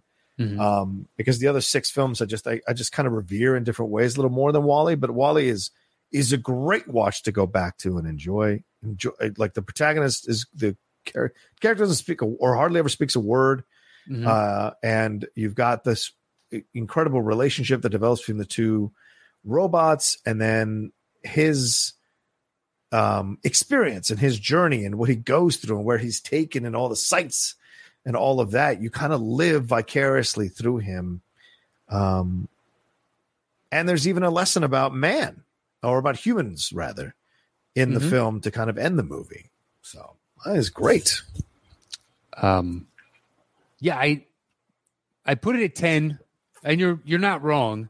I cut something right before because I was like, oh, technically this doesn't qualify. Mm. So I threw WALL-E on because it is full on a movie about robots. yeah yeah, yeah, yeah. It, it it qualifies more than damn near everything else uh, on my list. It really it's about this is a movie about robots, and I think the first half of it is amazing. yeah It's the second half where I think it's the same message kind of beat over the head over and over and over again. right right Um, but I'm in the minority there. But that first half is nothing short of incredible. Yeah. Yeah. So it's that coupled with the it is all about robots. This is a movie about robots. This should make a list about robots. Yeah. It's impossible to deny. I've got other movies that maybe I like the overall thing more, but the robot is not featured nearly nowhere close to this. Mhm. So that's why I made my list. Yeah, yeah. I, I think if you get once Eve shows up, I think you can turn it off and just assume that everything ends happily ever after them with them because it's a Disney movie, and I think that forty five minutes is just immaculate. And you walk away a better person. That's what I think. You know what the second half is? People are fat and lazy, and Oh. they did this to themselves. no, but also the relationship that they develop is fantastic. Once again, you- you can cut it off and be like, "Guess what? Happily ever after," and you're like, "Ah, I get it," and just enjoy. I think you'd be Alright. perfectly fine. there you go. There you go. Dash Matt Knost. Uh-huh. Uh, That's my review. I'll put it on the poster. I love it. They still make posters after a movie's been out for 15 years, right? Okay. Yeah, I think so. poster. I think they st- at least Mondo does. I know Mondo does. Um, all right, so then my number six uh, is the Iron Giant. That is a punt. Okay. All right. See, I was just going on this run of animated films, man. Um, uh, all right, Matt, should we take a quick break and hear from our sponsors? That we should. We'll see you guys in a second. All right. Welcome back into the show. Now we jump into my number five. At five, Yeah. I have Short Circuit. Ooh, the nice 80s film, Johnny Five. Is Dude, he comes alive. It's not on your list? It's not on my list. Listen, Oh, it's you, you know it's not So good. that good of a movie, but so good. it is. Yeah, it has great uh, memories for me. So I'm glad you put it on your list. Go ahead. I almost put Short Circuit 2 on instead because it's so terrible, and yet I still really enjoy it. I cannot, if you've never seen it, I cannot recommend it. I can't. right. You That need to see the first one because the second one really makes no sense. Yeah. Okay, You, you you've already gotten past the premise of now you just have this talking robot. Um, so I put the first one on of if I'm going to give an actual recommendation, yeah. I think the first one is good, especially if you have kids. They'll love it. That's how old I was. This came out what like 86, Yeah, I think so. 87, something like that. Yeah, Yeah. yeah. So I'm seven or eight years old and uh, prime age to watch a robot go from a military killing machine to just curious about life. He sees a butterfly, he goes crazy, hops around, just learning life lessons. And yeah. as he grows and matures, and uh, you know Guttenberg and what Ally Sheedy, Ally Sheedy. Yes. um, they actually have pretty decent chemistry. Oh yeah, I I thought they had. remember. Re- yeah, I thought they had really great chemistry. Um, yeah, yeah, yeah. It- It's just, it's a very sweet film. Had a great uh, soundtrack song from El DeBarge called "Who's Johnny," um, and everybody appears in the uh, in the music video, which not everybody did at the time in the eighties. Um, Well, by everybody, you're talking about Guttenberg and Ally Sheedy. yeah, exactly, exactly. Yeah. I'm not knocking them, but it's we weren't asking Cruise and you know uh, Yeah, Cruise. I don't think Cruise was ever in a music video. They they they would show snippets of the movie. I don't. Oh, of course. ever in- in the Kenny Loggins still thanks him to this day. but it's never showing up. Find me an A-lister. Yeah. That has to be right. That has to be like the one that that Kenny Loggins is still making millions of dollars from, right? The Top Gun soundtrack. I feel like, or the I songs. imagine. Well, that song, Nice. Danger Zone, for sure. Oh, they, they It's use not the Danger Zone single, for the. Spotify numbers. He probably makes good money on that. Maybe Right. I'm all right. Maybe Oh, I'm all right from Caddyshack. Yeah, right, Yeah. right, right. it's a fun song, but I think Danger Zone Yeah, Danger Zone. Come is on, a man. little more applicable. That's an '80s fucking mantra. Danger Zone. Danger Zone. Um, Yeah. I bet you what "Fight for Your Honor" might make him even more money Which one? That's is that isn't it? from movie? Is that part the uh the from Karate Kid. Uh, is Oh. it two? I am the man who will fight for your honor. That's Peter Cetera. Oh, That's is like Peter Cetera. yeah, You're yeah. right. I thought you Same meant fucking thing. I thought you meant Fight for play I thought that was the over the top one, the the arm wrestling one. He did a song for that too. Uh, hey, Loggins in Messina, and then Loggins by himself. They did a lot of. Yeah, yeah, Loggins was all over soundtracks. I loved Kenny Loggins in the eighties and nineties. Everything. That was I, I, I dug it, man. His music was great. When I heard his music in the theater, I knew that I was in for a movie that was tailor made for me. Loggins sound, did the sound for the soundtrack for many a movie yeah, from that era that was designed for. except for maybe Caddyshack too. Except for maybe Caddyshack. Still kind of liked it when I saw it. Really, really was it Jackie Mason that won? Uh, of course, I don't know what it was. I think Silverman. I'm pretty much always out on. Oh yeah, yeah. Except for Weekend at Bernie's, that's the only thing I've ever liked. Jonathan, Even Silverman. there, and that is- Really? I will agree. Oh. That is his best, and I think that's Yeah. we could have recast that. Whereas McCarthy, I think, is perfect in that movie. Yeah. Oh yeah, Andrew McCarthy. Oh fuck yeah. It's just the over the top mania, the scamming. Uh, yeah, everything. Uh, I like all his choices. Silverman's just too vanilla for me. It's kind of like the all the fucking promos you see for Average Joe. Doesn't that Oh, look yeah. like it's going to tank after six episodes? Oh yeah. It's either that or run for 10 years. I think Yeah. those are the only two outcomes for that show. Either nobody cares or it is a hit with Yeah. people 45 and older that uh, still have appointment network television. That, that show looks so generic and boring. Oh, yeah, I know. I don't get it. All I think of is um, dodgeball, average Joe's. That's all I think about when I see that um, trailer or commercial. Um, yeah, yeah. Uh, uh, short circuit got you know now people get into and and rightfully so. People have issues with the movie because Fisher Stevens is in brown face, The Deuce. Indian character. Yeah, That's the other reason I kept the deuce off. Fisher Yeah. Stevens is Indian character. He's While I think he is trying to be honorable, he is. He is. they could have cast an Indian actor instead of a white guy in brown face doing an Indian accent. Yeah. I agree 1000%. Hence, instead of having that discussion, I was like, I'm just going to go with short circuit because I don't believe Fisher Stevens is not in the first one. He is. I thought he was in the. Or maybe, uh, perhaps just a his part is smaller so part. small. Yeah, Yeah, yeah, yeah. smaller part. Guttenberg steps back, and I think of Mhm. Fisher Stevens as the lead of the second, which which he is. Yeah, because Guttenberg is like, I don't come back for sequels. I don't do that. I'm big time. For three men and a baby and a little lady Yes. and her friend. Yeah. What was I mean? Because how many police academy did he do? Only how many do? He, Oh no, he did a bunch of police academies. oh God, he did four of them. Wow. And he did the Cocoon sequel. So then why wouldn't he come back for Short Circuit too? That's weird. You're right. Fisher Stevens is in it. I was blanking on that. Hmm. No, I do remember him being in it. Yeah, I do. Yeah, yeah. Now, I mean, now going through my head, yes, because he's the nuts and bolts of the scientist on the inside type of thing. Yeah. Uh,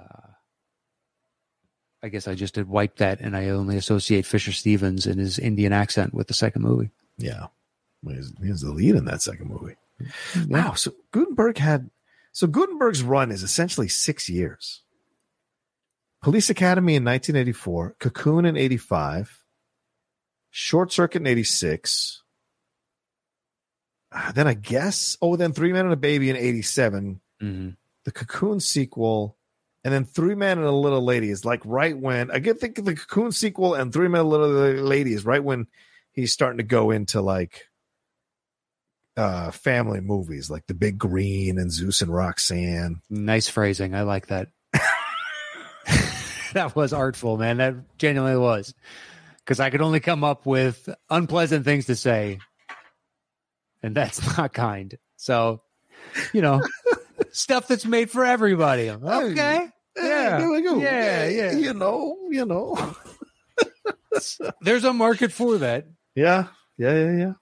Wow. And uh, you could probably argue it was only four years instead of six. Interesting. Yeah. All I- right.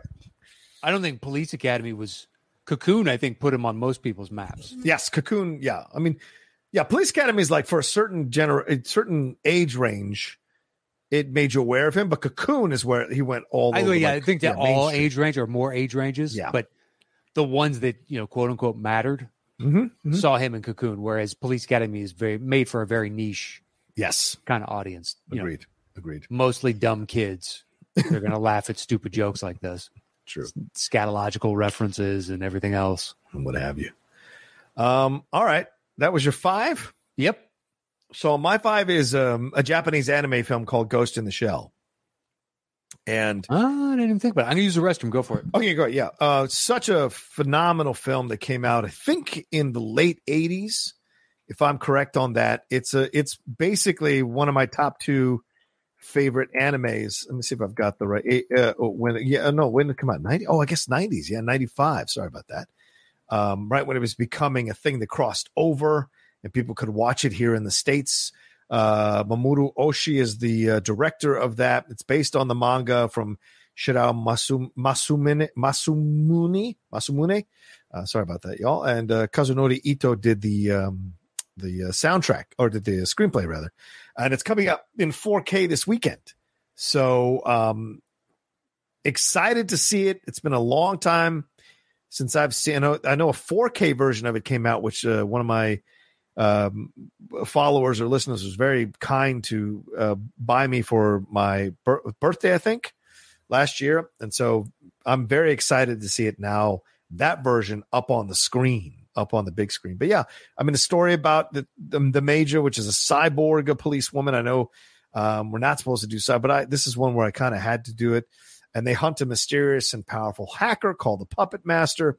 And uh, you know, Scarlett Johansson did that remake, the live action remake, which I'll tell you this, it's not a bad film, but certainly it's offensive what they did with the the whitewashing the Japanese character, and no matter how they paint it, and no matter how much the creator of the original uh, manga defends it, um, it's still whitewash. But the film itself, if you haven't seen the the anime, it came out in '95, and like I said, it's out in 4K.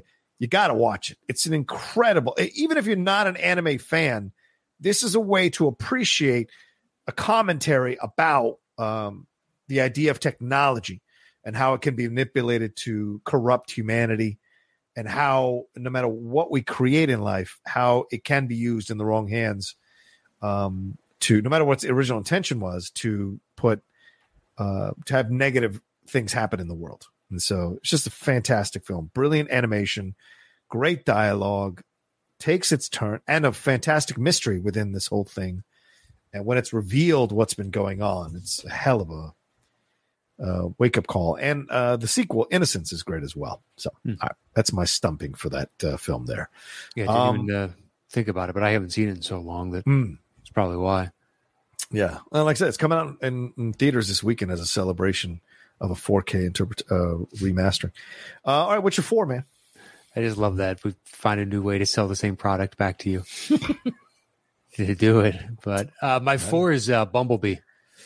Oh, nice choice. Oh wow, I feel terrible. I don't have a Transformer film. on I thought about that All or right. Transformers the movie 1986. okay. All right. Uh, but Bumblebee's the mark of quality within the series that Mm-hmm. unfortunately is going to go unexamined. oh my god, here we go. And we are going to go back to, please, Maybe it's been examined 500 times on the show already. People are very clear about what your feelings are about the Transformers franchise. Oh, someone's upset. Um, how come there are no Transformers toys behind you, John? Huh? What say you, They're sir? right here. Uh huh. Oh yeah, off screen. I've got a whole bunch Optimus here too. Prime, right here, man. Yeah, He's Canimus always- Maximus. He's Look always next to me. nice, well done. Thank you. You think of And you, he transforms into P, and it is amazing. Watch this. Uh, Waterworld, man, I love it. Boy, now the wrong. See, they're trying to kill me, fucking robots. I, I uh. I didn't put any Transformers films because to me they're aliens. Yes, they're robots, but they're aliens. So it didn't like in my mind. I kind of made that delineation, but okay, I'm not going to argue you putting a Transformers film on this list. It's true though. They are aliens, Yeah, yeah. And they have the all spark for life, as opposed to, I guess, just general electricity. You could make an argument that they're not. Hmm. Do robots need to be made on Earth to be considered technically a robot? I don't know, but were they made or born? Cybertron. I I think they were made. They were. I, I think they kind of did their own. Thing. They're just kind of born Outside of- Earth, Or outside of uh which one is the one where they they took that construction equipment and gave a transformer balls? The wrecking balls? Outside of that i've never seen any sexual organs any reproductive organs on uh, on any of the transformers. Now i don't know how they reproduce. I'm not going to play into your games. maybe it's touch windshield to windshield and that transfers via the yeah I, I don't know. It's like optic instead of cables it's optic glass and they can transmit information by doing that perhaps but i think they get made they seem like a race of people that get made By who? i don't know those aren't questions that i need to answer that's Okay.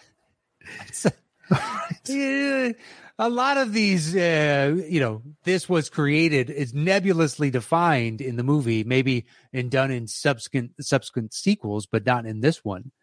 I'm saying uh, other franchises. Um, Transformers, you know, uh, we'll we'll cross that bridge.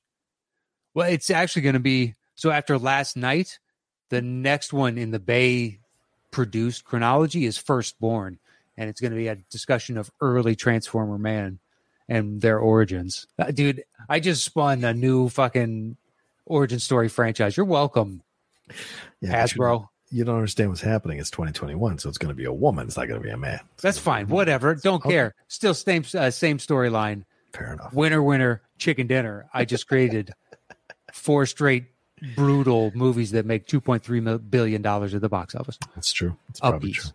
I Probably. like it. By probably completely. Make that money. Uh, It's almost the inverse of if you make a quality, it will draw in eyes, and that one it seems like the worse you make it, the more money it makes. So let's Hmm. just let's make it even shinier, guys. I feel bad. Whereas Bumblebee is the height of quality to me within that Transformers universe. Hmm. Uh, I like the back and forth between Steinfeld and the character of Bumblebee, and they really Mm-hmm. gave him a tremendous amount of personality. John Cena has the best line in all of the Oh, yeah. Transformer movies. I mean, they're called. It's in the name. They're called Decepticons. Guys, what are we doing here? And then I love that they do not address it, and they immediately cut out away from that scene. They go to like some outdoors. They're Mhm. on a dam or something, getting ready to fight. Yeah, Hoover Dam. Yeah. Um, I, it's the it's a nice blend of the nostalgia of the '80s comics, especially on the opening, uh, and you get to see those like Shockwave as I remember him. Mm-hmm. Um, and a nice, you know, uh, blend of the modern CGI and bringing those characters to life. Uh, but I thought it was just the perfect marriage of the two, and I will. I'm done slagging off on your Transformers franchise. Thank you. Uh huh. Michael Bay thanks you. He doesn't need to thank me. He's got his pile of. How much do you think he's made off of those? 250 million personally? Way more than that. You think way more? 250 million dollars as a director is a lot of money. Listen, the the franchise itself made four and a half billion dollars, and he was an executive producer on the Bumblebee movie, so he was getting paid off of that. It isn't So- more than that. He's gonna he he is I I believe in my opinion that if you factor in all the pro because remember he helped to design the Transformers, so if they make toys based on those Transformers, I wonder if he worked out a deal for himself. So overall, coming out of this franchise, I think he's made over a billion dollars just off the franchise. I'm telling you, that's what I think. I'm looking up Michael Bay's net worth. That'll at least give us an idea. Sure, sure. So, well, we'll start with Wikipedia. And there's celebrity celebrity net worth. Hold on, we can go there. His net worth is 450 million, according to Celebrity Net Worth. I don't know how credible any of that is. Hmm. Okay. Let's wealthygorilla.com says 450 million. Oh, okay. Uh Now, does that mean net worth like assets, overall? stocks, real estate, Okay. your total, whatever you invest, your net worth Okay. is $450 million that you've saved after taxes, after spending, whatever. If you bought something, whether or not it accrued or depreciated within value. So Yeah. it's basically, if you had pure liquidity, this is what you have. Okay. Still, though, you could be right. By the time you get through with taxes and whatever he spent and bought, pissed it away on cars or something, and those depreciate so quickly, so he lost. Like there's a story about I think it's T Pain Yeah, T Pain. went bankrupt, and uh, he bought right before he did. He bought a Lamborghini for Mhm, like mhm. mm, I know it was over a million. It might have been over two, and then had to turn around and sell it like 60 days later because he didn't know he was bankrupt until 60 days later. Hmm. And they gave him pennies on the dollar. He made, you know, like half a million back on it or something. wow. So you're paying like a million in change to rent a car for a month or 60 days. Jesus Christ. That's why you don't buy cars Yeah. unless you're just going to drive it into the, into the ground. That's why I was Uh, fascinated by Mayweather owning like five Bugattis. It's crazy to me. But if you don't drive enough, that's a car that could appreciate in value. You just got to sit on them for a while, I'm assuming. Yeah. It's what, $1.5 billion or a million dollars rather for a, for a Bugatti. It's insane. Yeah, Um, in the one in the fight game when you're a boxer, you can make obscene Oh, yeah. with pay per view. And you know, he probably invests his money really, really well. You know, he seems like smart as fuck about money and about being a businessman. Um, all right, so that's your number four, Bumblebee. Yes. Uh, that is my four. Uh, my four is Alien. Okay, it was a cut for me. Okay. All right. The part was smaller than others. That's it, but it's an awesome choice. I just I, I know it's called Alien, so it's about the alien. But Ash is such an essential part of this movie. Mhm. So much. This movie doesn't happen without him. So that's why I put it in the on the list because I, I've I cut out other movies where the robot was part of the ensemble but Mhm. wasn't really the instigating Yeah. thing or essential to the plot. But I mean, Ash is the one that goes and finds the thing, the alien. Ash is the one that makes sure the alien ends up on the ship. Ash is the one that uh, um, is making sure that everyone is expendable except the alien because he is he has been tasked by the Weyland Corporation to Mhm. make sure that that alien comes back to Earth by any means necessary. Yeah. So he's a huge part of why the movie happens, why everything that happens in the movie happens. And in the end, his death scene is stellar, so memorable. And when Sure. uh, what's her face reconnects him and they have their final exchange, it's fucking chilling final exchange. So, for all those reasons, uh, more than Bishop. Yeah, I was gonna say Aliens. I like of the two, I think it's Ash or it's nothing. Yes, agreed. I, I Yes. liked Lance Kendrick. I Yeah, thought he was great as Bishop. Lance but Henriksen was great. Yeah, Yeah, or Hendrickson. Thank you. no, Um, but you only kind of exist your character because of Ash, yeah, right, exactly. because they had to yes. show that oh, it's good this time around, and actually helps Mhm. uh, Ripley complete the task. Yeah, uh yeah being the programmed by the weyland corporation that these human lives don't matter because this almost intellectual property what this could teach us and what we could turn this into is worth more than the lives of this crew these six Yeah. eight people yeah, um, because their lives are more than likely so solitary they're willing to fly to the edges of space for salvage missions Mhm. Mhm. um so it's not like anybody back here is going to miss them. Maybe one or two of them, but I would guess most of them don't have families, or if they do, they don't talk to them. That's a good point. Yeah. Um, yeah, I, I, I thought about it, and then ultimately I went, yeah, but the movie is about the alien. I totally respect that. I totally Uh, respect that. That was just Yeah. me. But I that's but that's how I can. That's initially I thought about it, and then I just thought more about it. I was like, oh well, Yeah, you're not wrong. I can make the case. So yeah. Um. All right. What's your three? Uh, my three is the Iron Giant. Oh, okay. Go ahead, bud. Hey, it's just basically like the best dog a boy or a girl or anyone, any kid could ever have. Yes. that's I wish I had grown up with the right age with this movie. I wish I was, Oh, you know, yeah. like six or seven years old and seen it the first time because this would be one of my all time favorites. Mm-hmm. I still think it works for any age that wants to sit down and watch it. Mhm. Um, and you can do it, you know, it's got a Christmassy ish vibe to it. So if you want to do it around that time of year, maybe tie it in with Christmas, there's a possibility. If you want to get out of your normal Christmas doldrum of, eh, this year I don't feel like watching Yeah. whatever, because there's so many of them. Well, you could put this one into the mix. Um, Right. but it's just a great story about uh, bonding, changing one's nature. Uh, do your past actions always define who you are? Can you become something that you don't want to be? Mhm.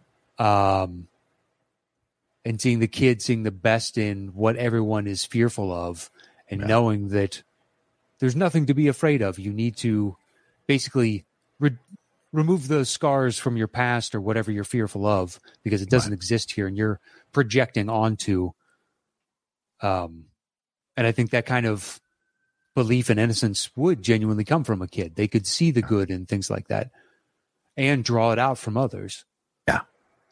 uh why did it make your list Well, it's weird, you know, um, because I remember, remember, I don't know if you remember this, Matt, but like in the late '80s, Pete Townshend did a um musical um that was called The Iron Man, Mm. And it was essentially about um a kid um adopting a, a- an Iron Man that has fallen into a hole, and the villagers are against it.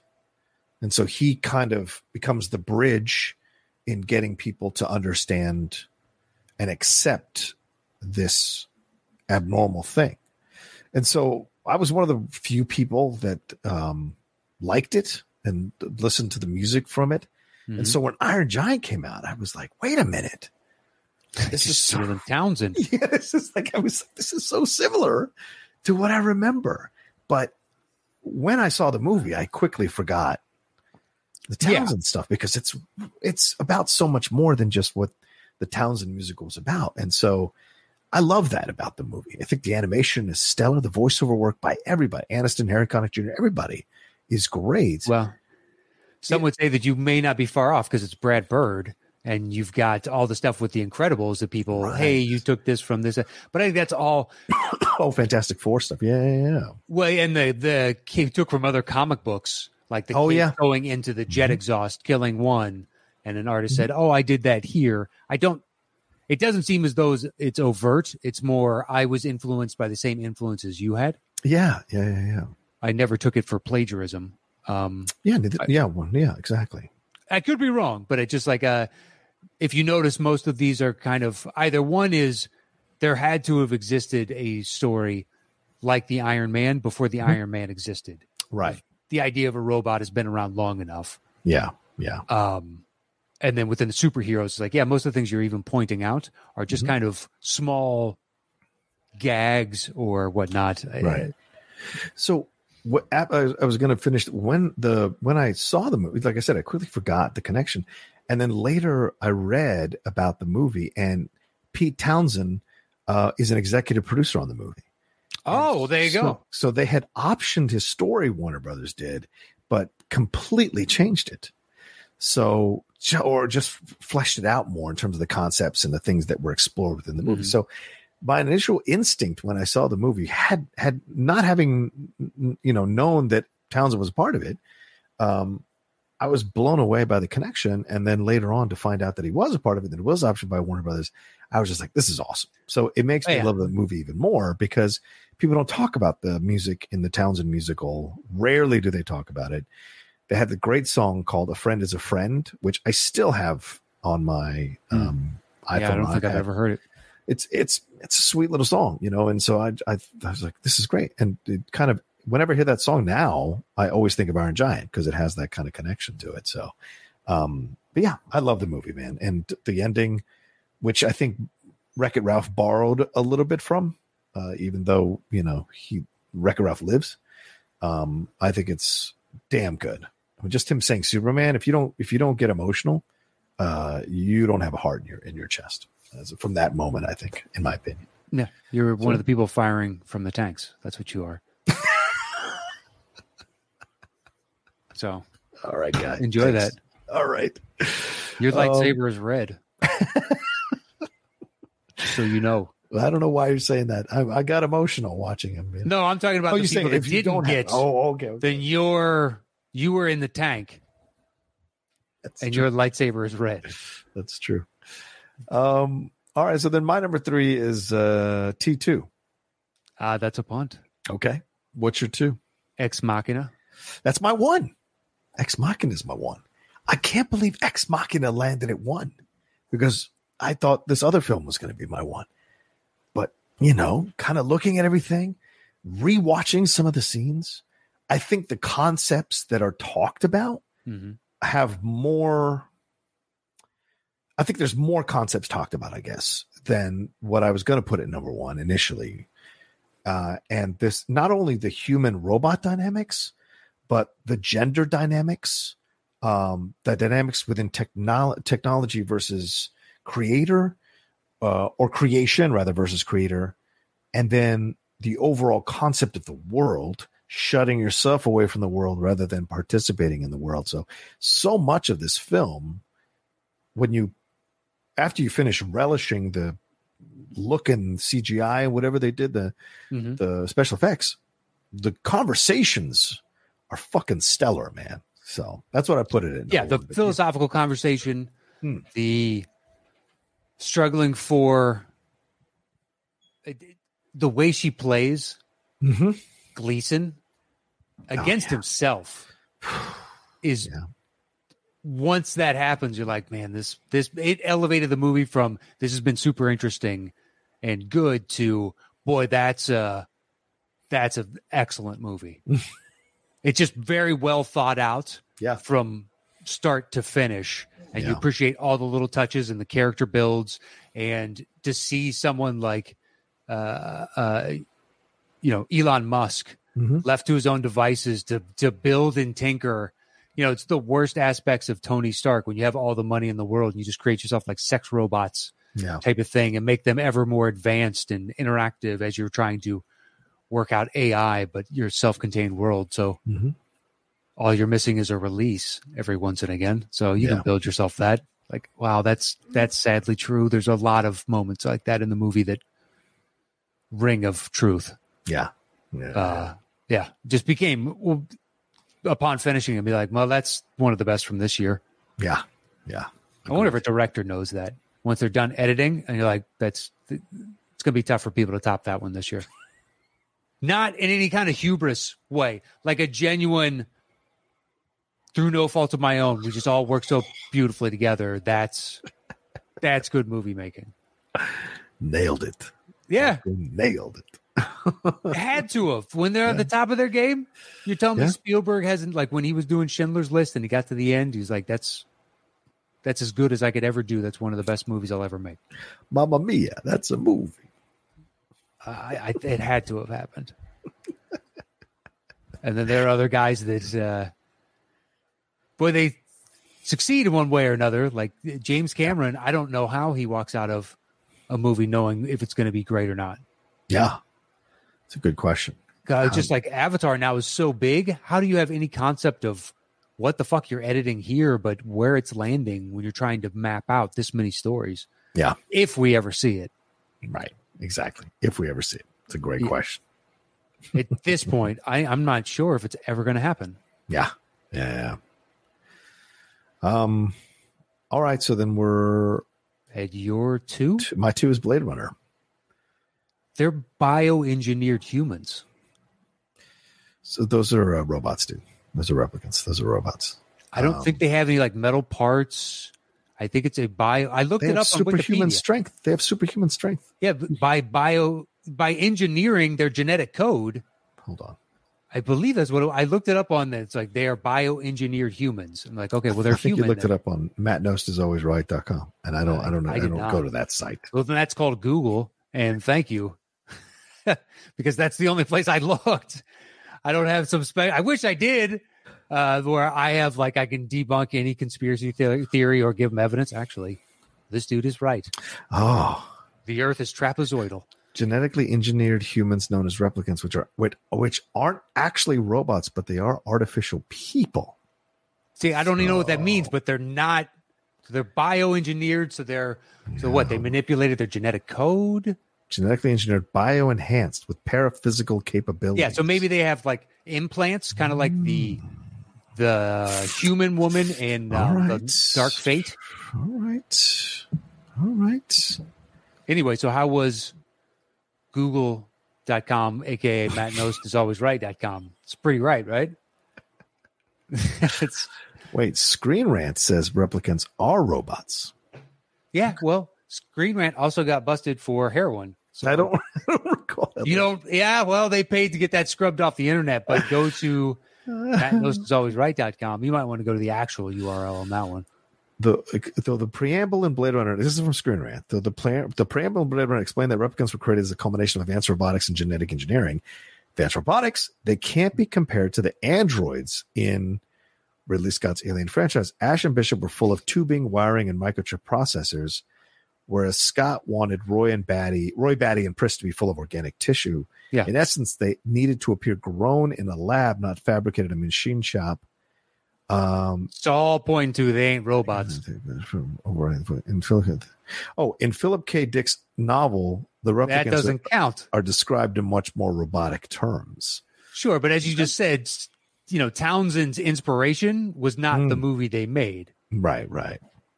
So just because you were inspired or took it from somewhere else, what we saw, Well, I'm still going to put it on my list. So that's that's fine. yeah, okay. This is where I wish we had that bet on top of the bet because I would use my veto just to be an asshole.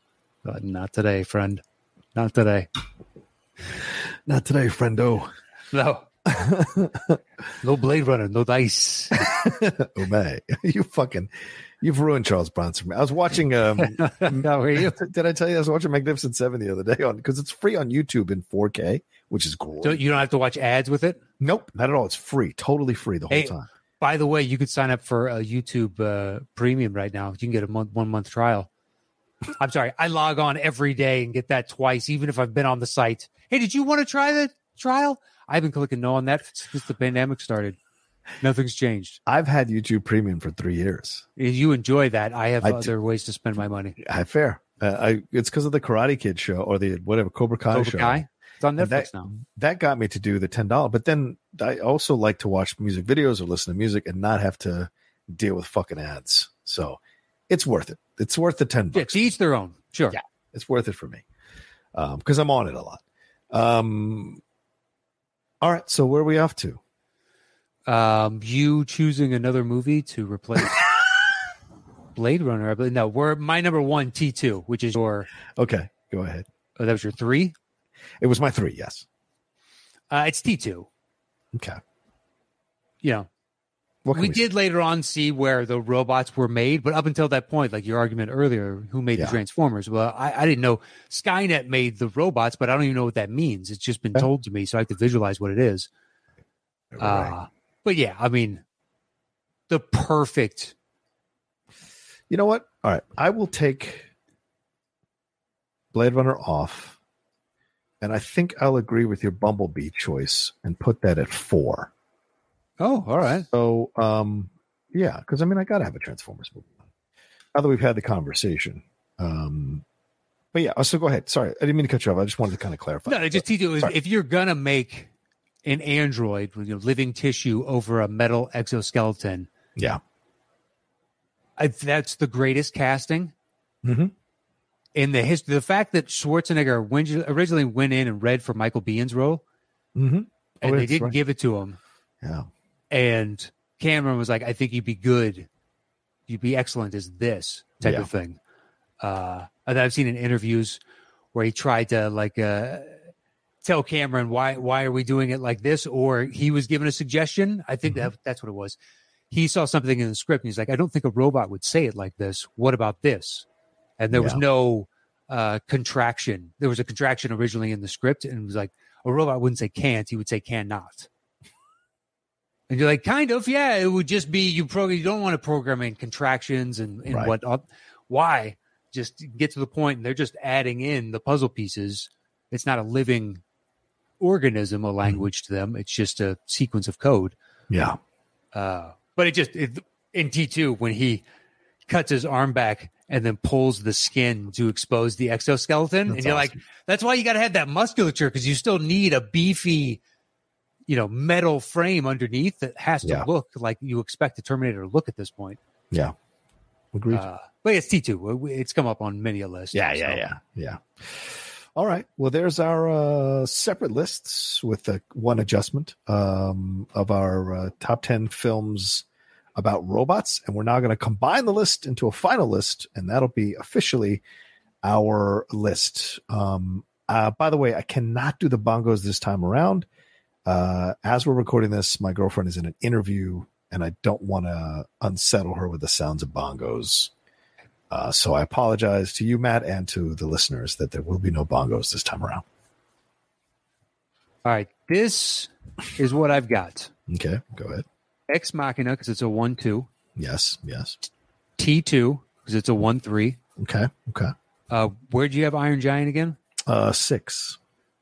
So that's a two six. Okay, so Bumblebee would rate higher than that. So I'd say Bumblebee than Iron Okay. Giant. Okay. Um, and then after that, I don't know. We both have Big Hero six, We do have it. It's a little lower on the list, but right now, where would it land? Five? five, I'm cool which I have it at seven. Where do you have Okay. it? Eight. Eight. Yeah. Do you want to wait? Okay. Ah, screw it. Let's put it on. Okay. All right. Big Hero six. There we go. All Cool. right. So we got six all the way down. And we have WALL-E in common. Yes, we do. Uh, would you like it to go next? Sure. Sure. Would you like to go next? Hey. Movie about robots. They asked me to be in Westworld. They said, no, no dice. He's already too robotic. It's too hard to believe.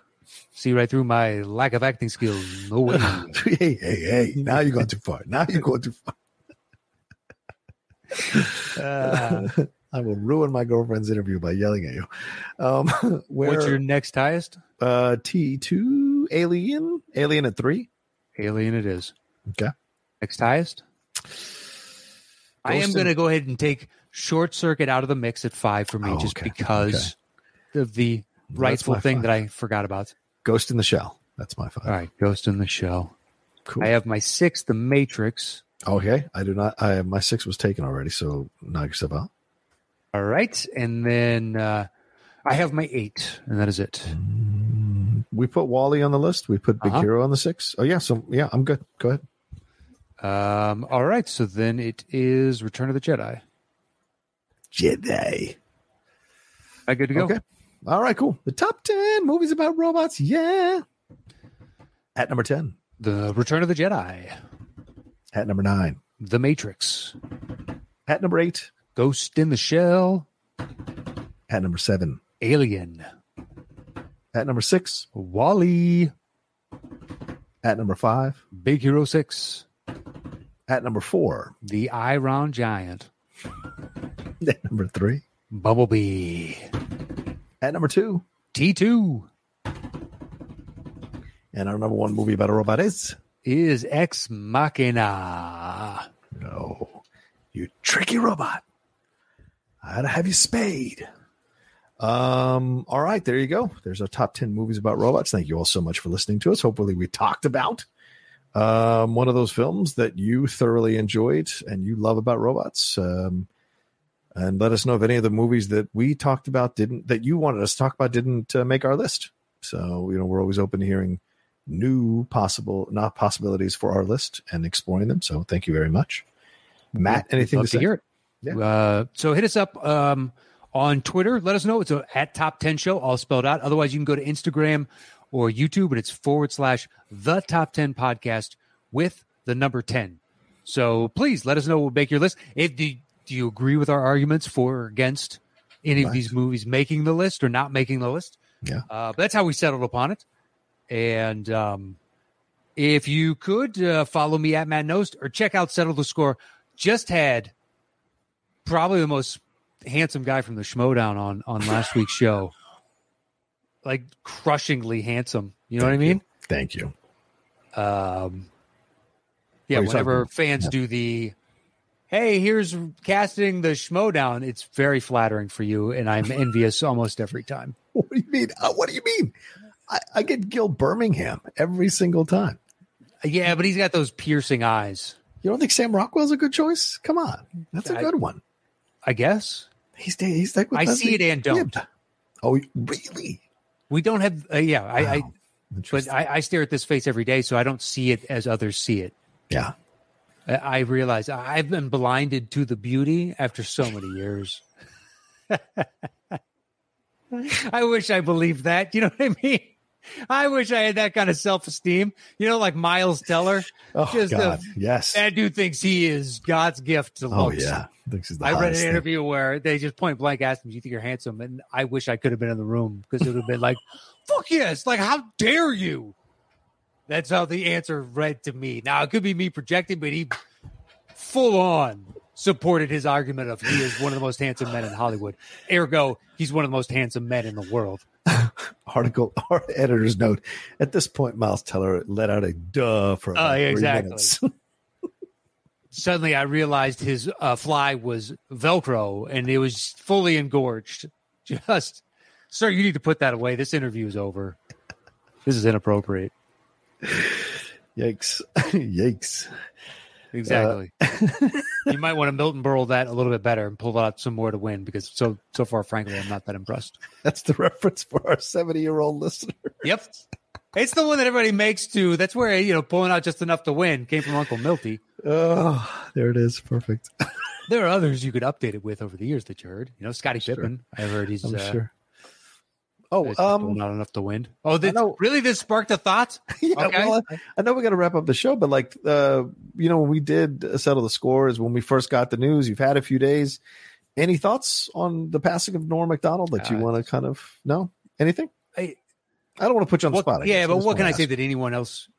If you're a fan Matt of him, say you're mad. Yeah, yeah, but I'm saying if you're a fan of Norm Mm. and you like the humor, because I know some people uh, that don't because of his style and be like, I Mm. to watch his mind, you can see the wheels spin, especially when he's got the bead on a joke and he can't wait to land the punchline. He doesn't Oh, yeah. care how long it takes to get there and how uncomfortable it makes you. He is pleased as punch with this. It's a look that you love. I love to see. I love Yeah. to see any person that does that because they're so pleased with themselves and it's not an uh, i'm so much better than you it's just like i'm really cracking myself up on the inside i can't wait to share this with you but i am gonna meander for another 15 seconds and make you wait for it the moth joke alone, Matt. oh yeah sure he, had, he did that he had a habit of doing that on conan Oh god, those were great. uh, towards the end there with just these pointless and then a shot out of nowhere sometimes at andy's expense yeah, sure. um but yeah just to watch him yeah. he's got one of the best moments from uh, comedians in cars getting coffee Oh yeah, that's right. with the Cosby. Yeah. Uh, Patton Oswalt said he was he was most upset by the hypocrisy. I wasn't, and Jerry's like, "Why? What's the most upsetting thing?" I think it's the rape. It's got to be the rape, right? They're like, "Yeah, yeah." But uh, that would have I would have died. Um, because I'm just thinking about Patton's statement. Yeah. overall everything. Just the the the most upsetting thing is the hypocrisy. I'm not pretty sure it's the rape. that's that's great. I'm sure Patton was like, motherfucker. Yeah, he's the ultimate uh, comics comic in that Yeah. there had to be nights when he started where nobody was laughing but the comics in the back. Oh, probably. I've yeah. known a couple of those guys, and when an audience gets them, Yeah. as they do it more, they figure out how they can present themselves better. Right. But early on, there's a guy I know that now he's exceedingly consistent. But before, it's like you had to get the right audience. But when the right audience was there, nobody could touch what he did. Wow. Yeah. Wow. And you could see it. It was a great feeling because you're dying every week watching him Mm-hmm. in the back, watching two, three, four sets a week of his, Yeah. going, fuck, they don't, they didn't get that reference. They didn't get this. It's too dark. It's too dirty. And then the one audience that does, you're like, this is magic. Yeah. Uh, yeah, to come up with him and watch him. But I'm I'm sure you'll miss him uh, as well if you like his humor and anybody Yeah. listening. Yeah, yeah. I mean, he's, he- dude, he's one of those rare guys that came out of SNL and um, never really had a massive hit afterwards, but had always stayed in the public consciousness, you know, Yeah. for whatever reason. I mean, he had his TV show that went on for two seasons. He had his talk show on Netflix, but he never like had the big show, you know, that he got could have gotten. And because he's he's not that kind of comic, they probably would have, you know what I'm saying? And so to see that he still was someone that people look and he was about to perform in November at that concert in New York, the benefit concert. So even with 10 years of cancer, he was still like fucking doing it Yeah. and showing up. And and nobody knew could. either. Yeah, nobody knew. And but that knew. explains like when you go back and watch some of his clips from that show he does, the radio show, there's a there, you can see he kind of like uh meanders a little bit and you wonder if maybe could that's be a the little bit of the cancer. Yeah, the chemo and stuff. So now I can look at it in a different Having You know, a foggy well, day. Yeah. yeah, yeah. Or it's Like, impressive that you're still slogging through all this, Exactly. depending on where you're at in the course of treatment. Right, right. So yeah, but uh, you know, it always sucks when a comic goes, man. Because there's a little bit less laughter in the world, and that sucks. But Yeah, I also- think someone just so distinct.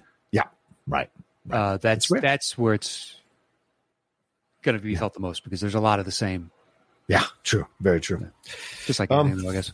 All right. Well, just wanted to get Matt's thoughts on it. Uh, but thank you, Matt. And uh, thanks everybody for listening, as Matt said. And you can follow me at The Rocha Says on Twitter and on Instagram. And head on over to my YouTube channel, youtube.com slash John Rocha Says. We're out of here. Take care of yourselves. Be well. And uh, we'll talk to you next time with another brand new episode of the Top 10. Ooh.